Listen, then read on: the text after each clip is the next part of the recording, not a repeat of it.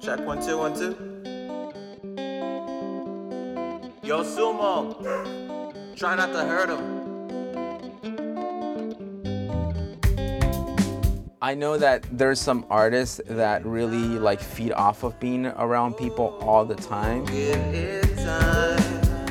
I really don't. I actually would prefer to be left alone. Sumo DJ. You know there's a history behind music. And so that I've, I've always been attracted to that concept of like trying to find the roots of music. A lot of the times that kind of music is forgotten. I find like a lot of tranquility i guess in in digging deep into roots and culture. Tribes of the amazon to like indigenous groups of south america. Interesting sounds anything that i can hear that can trigger off a, a melody that i can build off of. And then trying to change it a little bit or modify it a little bit so that I can apply a more of a modern sound.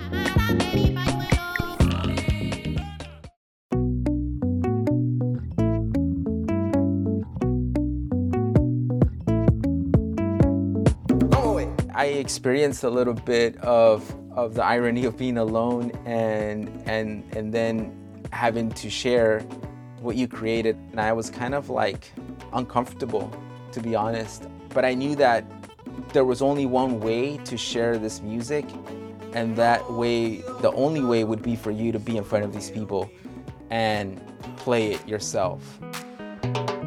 La madrugada prefiere el color oscuro de la noche al amanecer. This music that you're creating is supposed to be educating people and creating unity amongst culture. I feel like it's not until I actually start playing the music and I see people's reaction to it that there's a sense of connection with the music that I'm playing and the, the people that are around me. The, the balance that I can find is the music itself. Like, even though I'm in the city uh, surrounded by a lot of people, we're connected, but we're disconnected in a way because everybody's doing their own thing. Everybody's going in their own direction. So uh, we all feed off off of the same energy, but at the at the end of the day, we we take it back with us and we create what we want to create.